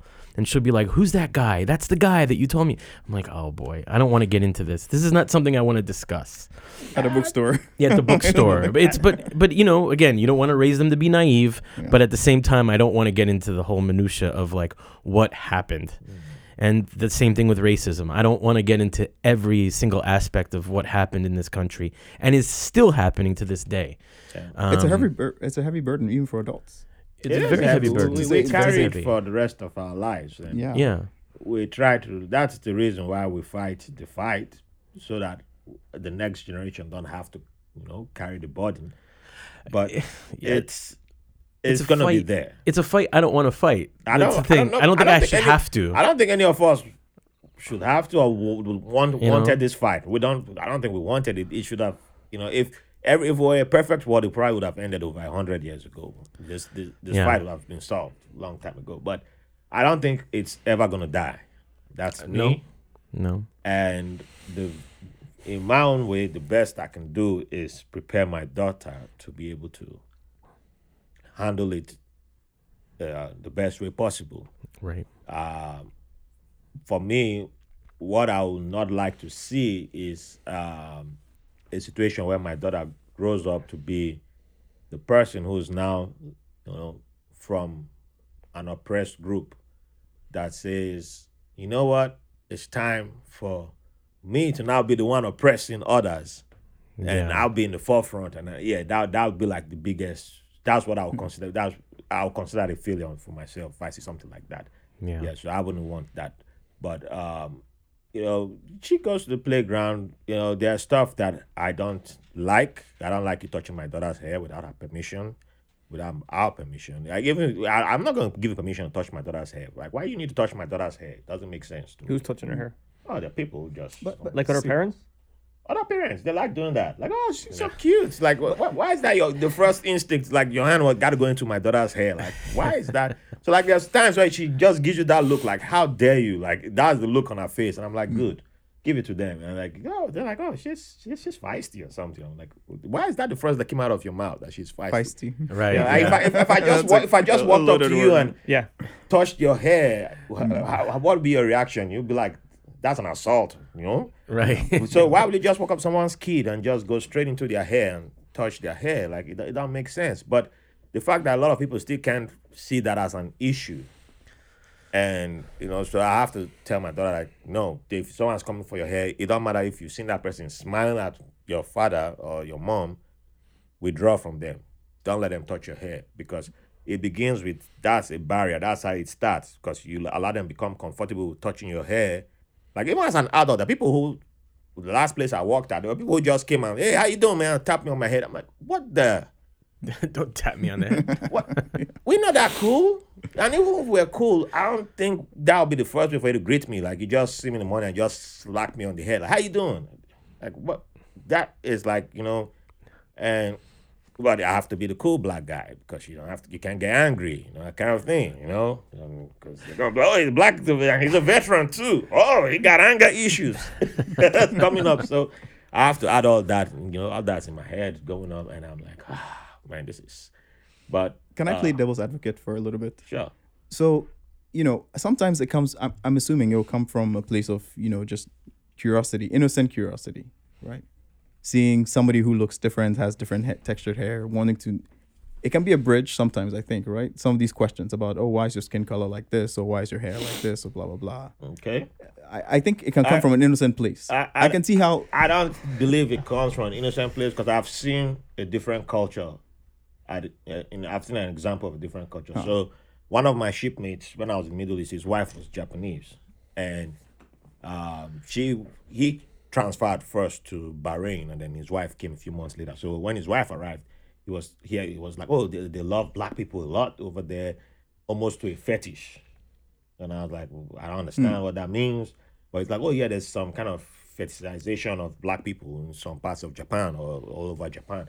And I, it started making sense later on when I realized how many black people went over there and were like, oh man, I ain't coming back. I don't want to leave the Navy. I, I'm, I'm, I'm getting out of the Navy. I won't come back to United States because of the treatment we're getting from Japanese women. And Sounds nice. he's trust me, man. Even black, white, like there are a lot of Americans. That's why it's why they don't want to come back. And um, his wife, one time we were hanging out, and his wife whispered to him, and then he he said, um, "My wife would like to ask you a question, and don't please don't be offended." So I was like, "What?" I was like, "Is this like she wants to have? Is this, I was single then, you know." So I was like, "Wait, is this like she's trying to get down with me or something? Is this like a kinky couple kind of thing?" And he- he- she said like, she just was admiring my eyebrows, and she would like to touch them. Is it okay? Hmm. And I was taken aback. I was, I was like, that was not what, what I was thinking of, but you know, but I was a pervert too, so you know. But I was shocked that someone took permission, was asking for my permission before she did that. And I was like, well, okay, go ahead. And she, it was like a kid, literally like a child, just brush and it's like, oh, oh, I should like so nice, so nice. Again, please. And then I was like, I couldn't get it. Like, why are you so? And she was like, oh, some like people actually do surgeries to have like black people's eyebrows. And oh, what is what? That, that was a whole new world. I heard black people's eyebrows. I didn't, I didn't know it was something. I, but she, she all her life she's been in Japan, grown up there, um, Osaka. Um, yeah, I think Osaka area she's from, and I was like, wow. But she she she just moved back because she she couldn't even stay in the United States. It was too much for her. She couldn't adjust to life in America, so she moved back to Japan. But yeah, that that was. But she took permission. My in-laws who live in Germany, the first time we went with the baby, they always ask for permission before they were doing stuff. And I, I got to a stage I was like, I'm not used to the grandparents like asking for permission. Why are you asking for permission? It's your grandchild. They're like, oh no, no, no. It's your child. And we don't want to, you know, offend or anything. We we you you you it's your child. You and Verena decide how you want to raise your child. Yes, we're grandparents, we love our grandchild, but we still respect you That's good 'cause that's not very common. Yes. And I, I, I, that- I, don't, that I, is- I, I don't have that issue, but but that isn't common. I was, you know, I was. That's one thing that made me like say I was really proud that I got that family, and it made me know that it's possible for people to take permission instead of just going outright. Like, I'm going to pick because these are people who literally did- had the right to just go pick up the baby and you know do whatever, yeah. but they still took permission. I see, So I if the grandparents can take permission before doing anything. Why should a stranger just come up like I'm gonna go grab I, the hair? I, I see what you you're saying. So, so it's it's about it's about the permission, not necessarily the curiosity. it, okay. it, it begins in you, you see so many ways they're little because it starts with little things and when you let you allow that slide it gets bigger and bigger hmm. and there's so many ways that you know racism is tied to bias and it's all that we all have bias but if i allow my little biases get bigger and bigger then i become a sexist i become a bigot we know our good friend don zoro who- if, if you guys see that guy he just gonna be like woo It's it's a bit much. Yeah. Yeah. But I used to tolerate him for a while. But he's hardcore sexist, and it was like, this is not, uh, you know, we just let it slide. You know, he's just. Then, uh, yeah, it was obvious. This is, and then when the racism came out, you're like, oh, you know what? Actually, he had been he had been showing you who he was before. You just chose to allow that slide. But when you allow the kids, allow uh, people mess with their hair, people get in their space, yeah. their Yeah. assaults turn into something else Yeah, tomorrow. yeah, yeah. That's So Yeah, I, I, I was Hmm. I was gonna say that exact that exact point. Like you said, it's it's culture. It's like you see someone that's different from you. There's a way to ask, and then there's a way to just go ahead and do it. Yeah. You know, and then growing up, then is your daughter then gonna be think it's okay for people to touch her? Right, You know, right. like we were talking about, like it's her body, so she has permission to to do it. Like I look at it, it's my job to protect her until she's eighteen. When she's eighteen, she can do whatever she wants. You know, but again, just to teach her that it's her body, no one has a right to touch her. And as I said at the start, like, I'll give your granny a hug. No, I don't want to give Granny a hug. Okay, don't give Granny a hug. Yeah. You know, Yeah. oh, I'm Yeah. gonna leave. I'm not gonna see you for whatever. Ac- like, actually, I was one you of those who Hmm. used to say, "Go give your granny a hug," and Yeah. parents were like, "It's fine if she doesn't want to give a hug." yeah. yeah. And I was like, you know what? That's true. It's fine if she doesn't want. But that those sound like extremely emotionally intelligent people, rather than people who let their their emotions get the better of them. Which I feel like in this country now, that's what we see every day. And and uh, yeah, I think it's. Uh, yeah, the fact that you're telling me that someone came up to your daughter and was just touching her hair just because they Oh, decided they I've the right it- to do seen it, it multiple times. like Yeah. that that I've that multiple I, times. know, I think I, But- I overlooked the yeah. dimension of not asking permission. I thought Yeah. there was sort of like, hey, can I touch your, but, but unsolicited, Oh. just touching that. Did I, that- did, I, Yeah. did I even? yeah, Yeah. Did I even try? Like you know, my, my friends wouldn't. My friends, they, they can I? They, you know, if she runs into you, that's different. But Yeah. if the people like, you know, one another way I know that it's possible. Kids can communicate with each other, and they, you start seeing like when a kid does something forcefully, and another kid tells the other one, "I don't like it," and you see the other kid still pushing. You watch the parents' reaction. There are some parents where you see the difference. Where some parents be like, "No, that's not that's not nice. I'm Yeah. sorry." The parent, com- there's some parents who be like, they don't care. They're not Hmm. paying attention. like you're taking territory. Go ahead. Kid, the kids are just being kids, you know. They're kids being kids. I'm like, that, that you already the wiring the pro. You started wiring the child. Yeah. You started wiring the child in a certain way because you. That's why. That's why the playground is a good social experiment because you, you see different things and you're like, hmm, I'm like, okay. Note to myself, you don't bring your child near mine. I'm, uh, that, I put up that wall between us. Right, fine. Go do Like there, there's there's one kid in the playground who uh, she's a lot bigger than the, the other kids, and they were playing in the sandbox one day, and uh, my daughter had like a, a sun hat on, and uh, you know you just get a vibe off of kids sometimes or, or people sometimes, and you're like, like you said, it's biases, and you're like, oh no, I'm, I'm I won't won't say anything, and then uh, I could see the girl like doing something with the sand, and then my daughter was pretty close to her, and she just picked up the sand and pow, like threw it right in her face. She had it in a shovel, and she whoosh, like threw it right in her face. And I knew there was some, like you know, you just get that spider sense that something's course. And it, I got it, and I was like, luckily she had her sun hat on, so it caught everything, so it didn't, it didn't get in her face. But anytime I see that kid in the playground, sh I don't let her go near the sandbox because I don't let my daughter go near the sandbox because I know I've got that sense that. And again, Imogen will probably run over and play with her and wanted to play with her, but okay, okay, she had her sun hat, hat, hat on. She might not have her sun hat on the next time. She gets sand in her eyes, and it's, mm-hmm. it's you know, or is the kid going to hit her, or or these kind of things, and it's like you you, like you say, you want to you, you want to give them that, you know, awareness of sensing danger, you know, and there's a few things running what you said. Like, so I, I work in hotels and, and I've worked in them a long time. So I'm used to dealing with people. I'm used to dealing with body language and Oh, yeah. and, and cultures and and you know, I, I worked in a French hotel in the Sofitel and it's uh you know the the it's it's French people like French people, Irish people like Irish people. You know, it's it's it's it's that natural pull towards your your own culture. I, I don't think that's that's a bad thing. I just think it's a comfort thing. You know, but at the same time, it's not a bad thing that me as an Irish person want to know about French people. You know, but a French person, you know, would have would prefer prefer to talk to a French person because they know that they can their concerns or, or, or yeah. too. But like the the, re- the amount of relief that I'd see from from people being like, "Ooh, parlez-vous français?" and then uh, I'd be like, "Oh, I, I don't," but my colleague does. Oh, and then they, their the relief is there. You know, just like with, you know, people from from Spain or, or, or South America who come who who again they you can see they're trying, but they don't have that confidence in their English, and then. Oh, d- oh! This is my colleague. He speaks Spanish. Oh, okay, and then that confidence. But you need to be careful with that because I can't just say to, to you, Cesar, oh, uh, oh, do, do you want me to speak Spanish to you? And then you're like, what are you talking about? Like, I've lived here for 20 years. I know how to speak English. Like, you, you're insulting me. That So, happens all the time. you know? where people are like, go, Yeah. like, hola, or they start Yeah. talking to me in Spanish, and you're like, yeah, thanks. You know, you Yeah. go back and Yeah. like, Actually, oh, I, I had that last week. that happened to you last week.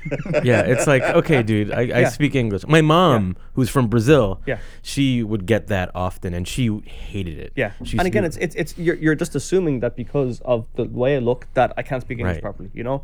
And I'm I'm like I'm an immigrant as well. I've been living here for 13 years, and the only difference between we look different, you know, and and you know, but I'm never treated that way, you know. And I, I'm an immigrant. There's no difference between between me and you. It just happens that that you know physically we look different and and and th- there's a difference in the way it's treated. So again i, I think it's just again it comes back to a lot of different things. I think we talked about a lot of stuff here. I think my main thing is is as i said body autonomy that's your body you know? You do with it what you want uh but to learn how to protect yourself as well and sense danger Yeah, that's a, a big thing that I'm we're trying to instill in our daughter now because now she's at the phase where she's very trusting of people that are older than her, especially of the opposite sex. And that can be like, okay, look, you have to have the conversation with them. Like things that you can't talk about, here are things that you can talk about. And also just be very careful. Yep. Because there might be a time where I'm not there or your mother's not there. And you have to be able to discern between what's good conversation and bad conversation.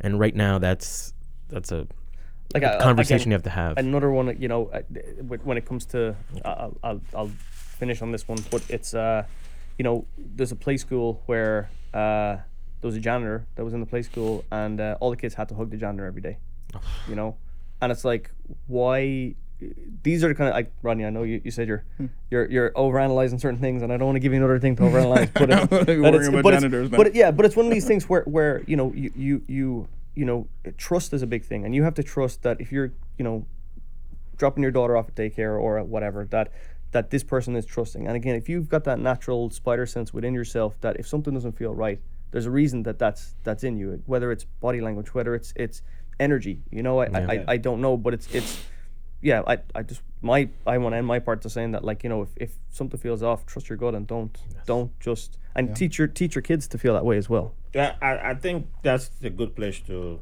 um, nip it there because it's that's trust your gut is something that I think we wait until like what I, I'm used to is that we wait until the child becomes almost a teenager for them to start knowing that they have a gut that they can trust.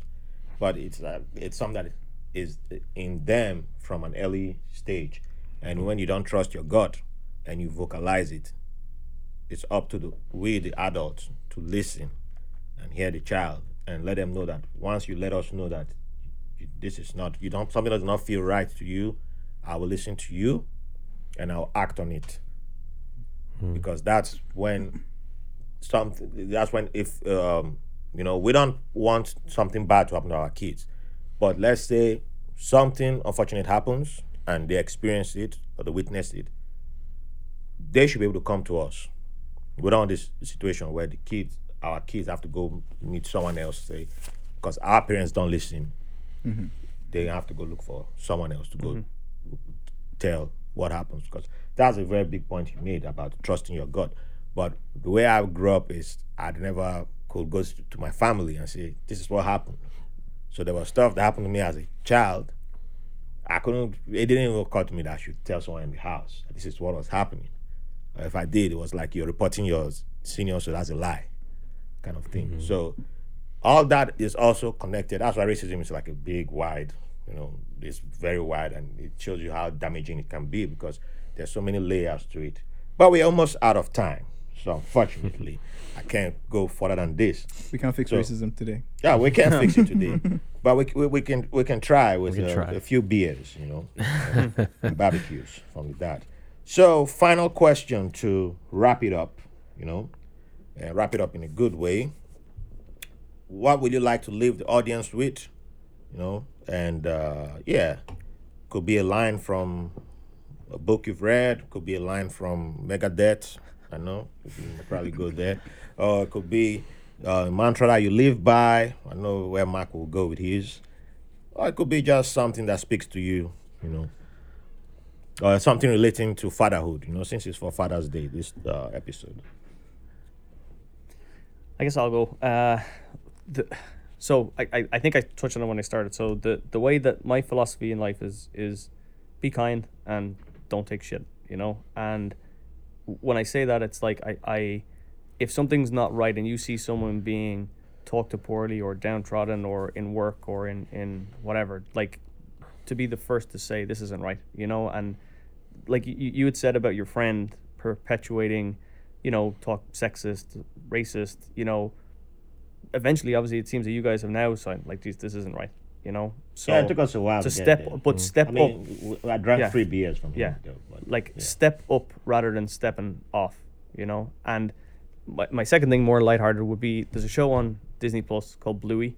Um, it's about a it's Australian show. It's two little it's it's about two little girls that like little dogs, uh, and their their mom and dad, and uh, I think they're six and four, and it's just a really wholesome, kind show with really good examples of parents.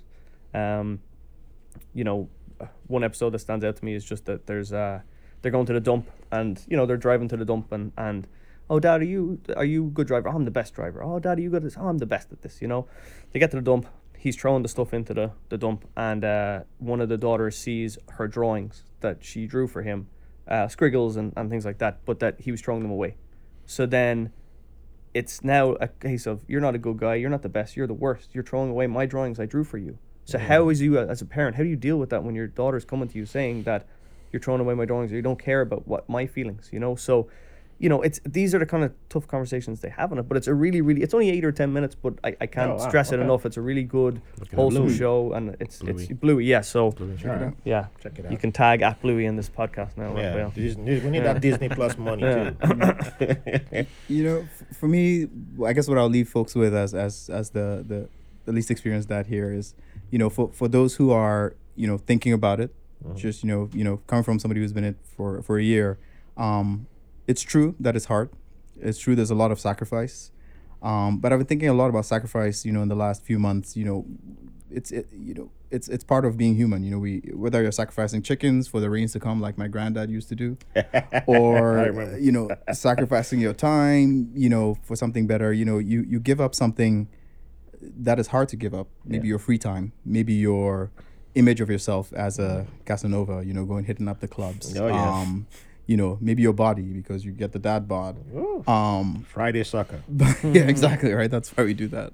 Um, but but it's it's for something better, and it just feels right. It feels right in a way that it feels good to be a dad. Um, I'm happy to say that it feels like I'm doing what I should be doing. Um, it's meaningful in a way that I don't think other other things in my life are. Um, yeah, so it's and a lot of parents may give you may tell the scary stories, and I think sometimes maybe it comes from a place of not wanting to bra- to be bragging about what they have to people who don't have kids. So almost like not making them jealous. That's why they talk about the hard parts. But it's it's it's it's it's a lot of fun too. Yeah. I can't say it much better than that. um, it's a it's a challenge, but it's a worthy challenge. I think it's the it's cliche to say, but it's probably the best thing that I'll ever do in my life. Um, this Father's Day also happens to be my birthday. So there's been a lot of like, you know, thought, uh, introspection that goes along with that because I'm getting older.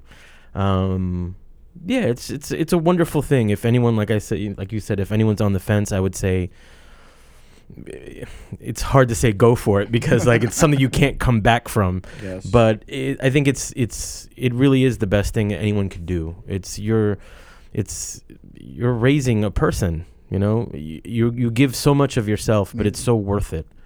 Um, I'm lucky to have a really good partner that that's a really wonderful mother.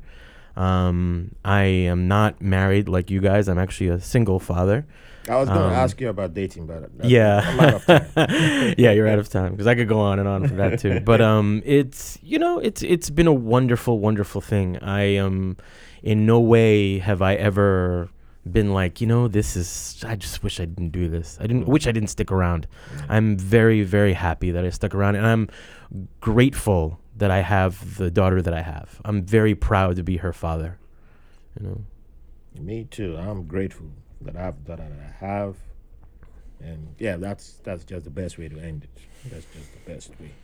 So, you guys have anything you'd like to promote, or any if people want to find you, reach out to you? Is there any way would you like people to reach out to you? If not, that's fine. I'll cut this part out. yep. All right. Okay. So, thank you for your time. I appreciate you all coming on the podcast. Rodney, we have to fix a date and time to get you for your own immigrant Sounds story, good. Which I know it. it's uh, going to be very exciting. So, um, Cesar, finally, you made it here. You know, Thank you for having me on. always a pleasure. Always a pleasure. To everyone listening, don't forget to subscribe, like, five stars, positive reviews. Keep the love coming in. And thank you for the privilege of your company. See you next week. Thanks for listening to White Label American. If you enjoyed the show, we'll appreciate if you rate, review, and subscribe to the podcast wherever you get your podcast from. If you have any questions, comments, or have someone who will be a good guest on the show, or you want to be on the show, send us a message at whitelabelamerican at gmail.com. And make sure to follow us on Facebook and Instagram at White Label American. Thank you for your support.